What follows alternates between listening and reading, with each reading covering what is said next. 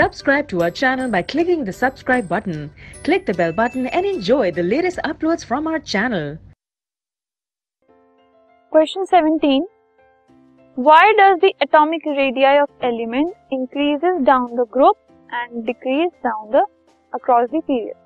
जब हम ग्रुप में ऊपर से नीचे मूव करते हैं तो एलिमेंट्स का एटॉमिक रेडियाई बढ़ता क्यों है और पीरियड में वो कम क्यों होता है ये हमें बताना है so atomic radii of elements increases down the group वो बढ़ता है ग्रुप में. क्यों?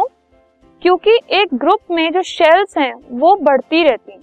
फ़र्स्ट में एक शेल सेकंड में दो शेल्स थर्ड में तीन शेल्स फोर्थ में चार शेल्स ऐसे शेल्स इंक्रीज होती रहती है. एक ग्रुप में. तो उससे क्या होता है? बैलेंस इलेक्ट्रॉन्स तो उतने ही है, वन ही रहेंगे फ़र्स्ट ग्रुप में. लेकिन जो न्यूक्लियस है और वैलेंस इलेक्ट्रॉन्स है, उनके बीच का डिस्टेंस बढ़ता जाता है. तो जब डिस्टेंस बढ़ता जाता है तो अट्रैक्शन जो होती है न्यूक्लियस और वैलेंस इलेक्ट्रॉन्स में, वो कम होती रहती है।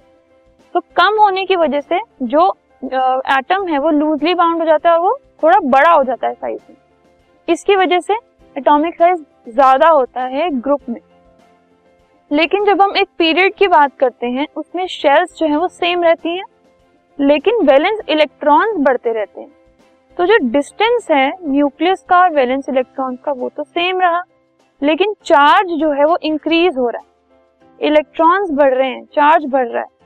सो so, उसकी वजह से जो अट्रैक्टिव फोर्सेस होती हैं न्यूक्लियस की और जो वैलेंस इलेक्ट्रॉन्स है उनकी वो बढ़ जाती इसकी वजह से जो एटम है वो कॉन्ट्रैक्ट कर जाता है और उसका रेडियस कम हो जाता है।